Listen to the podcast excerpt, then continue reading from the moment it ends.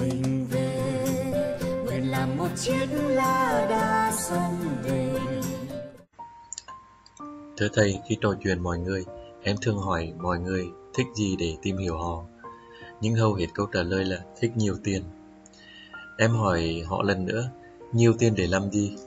Họ vui vẻ trả lời em, để ăn cho thoải mái và mua sắm cho thoải mái. Em hỏi họ tiếp, thế cho ăn thoải mái có dám ăn thoải mái không? Họ trả lời em, không, sợ mập, sợ bành lắm.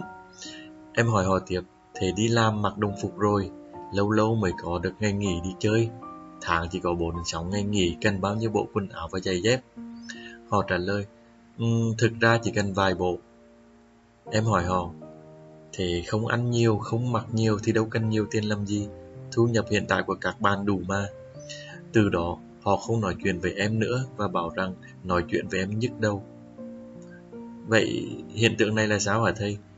Em cần rút kinh nghiệm gì? Em cảm ơn thầy.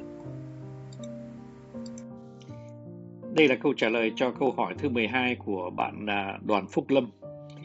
À, Đoàn Phúc Lâm à, có kể là có hỏi bạn là cần gì nhiều quần áo thế, cần gì sắm sửa nhiều thế khi mà chúng ta có rất ít thời gian để để tận hưởng.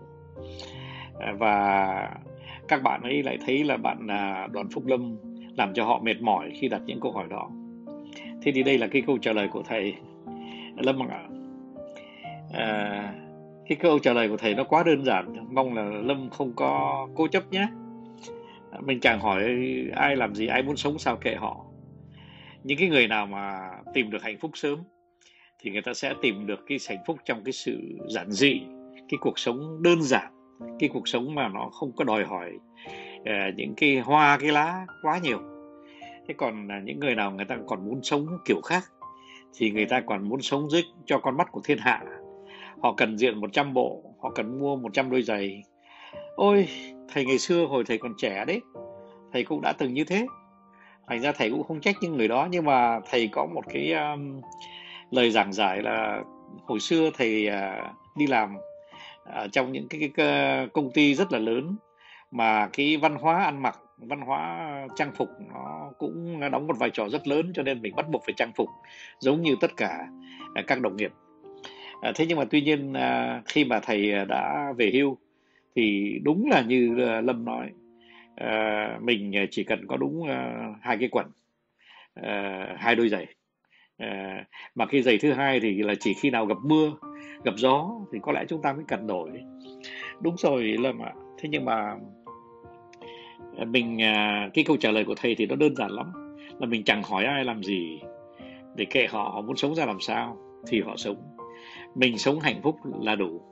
Và đến khi họ thấy mình hạnh phúc mà họ hỏi mình, đến lượt họ hỏi mình là, bạn ơi, tại sao bạn hạnh phúc thế? Thì mình sẽ giải thích cho họ rằng là cái hạnh phúc nó đơn giản lắm.